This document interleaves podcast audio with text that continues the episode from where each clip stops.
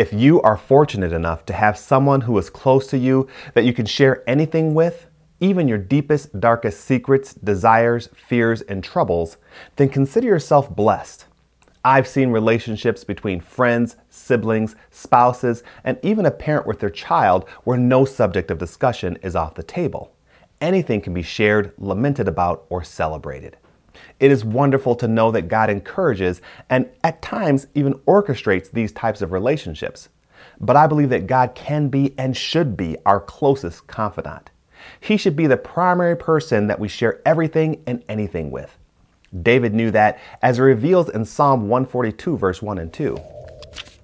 I cry aloud to the Lord. I lift up my voice to the Lord for mercy. I pour out my complaint before him. Before him, I tell my trouble. I've often considered how we must continue to remember that God is God and should be reverently feared and revered. I've said that we should approach him with humility and honor because he is holy, he is God, and he is the creator of everything we know.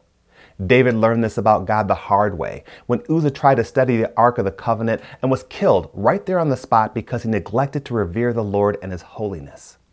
But David also knows that with God, we are able to share anything and everything. He knows everything about us anyway. The Bible tells us that He knows what we need before we even ask Him. But there is something therapeutic about getting our thoughts and concerns off our chest. God doesn't mind. Jesus says that we are to come to him when we are weary and burdened. He says that his yoke is easy and his burden is light. So I encourage you to remember to open your heart before God when you pray. Don't hold anything back. Tell him anything and everything. Want news and information about other Christian projects we're working on? Subscribe to our e newsletter and receive monthly updates delivered directly into your email inbox. And for breaking news, giveaways, and episode posts from all of our current and future projects, follow us on our KTF Facebook page. Just go to ktfproductions.com for links to both. When I imagine very close friends, I conjure this image in my mind of two close female friends spending hours talking about their overbearing parents, the girls who are giving them trouble at school, and the boys that they wish would ask them out. They hold nothing back and trust the other implicitly with every thought, every feeling, and every secret. God can be that for us as well.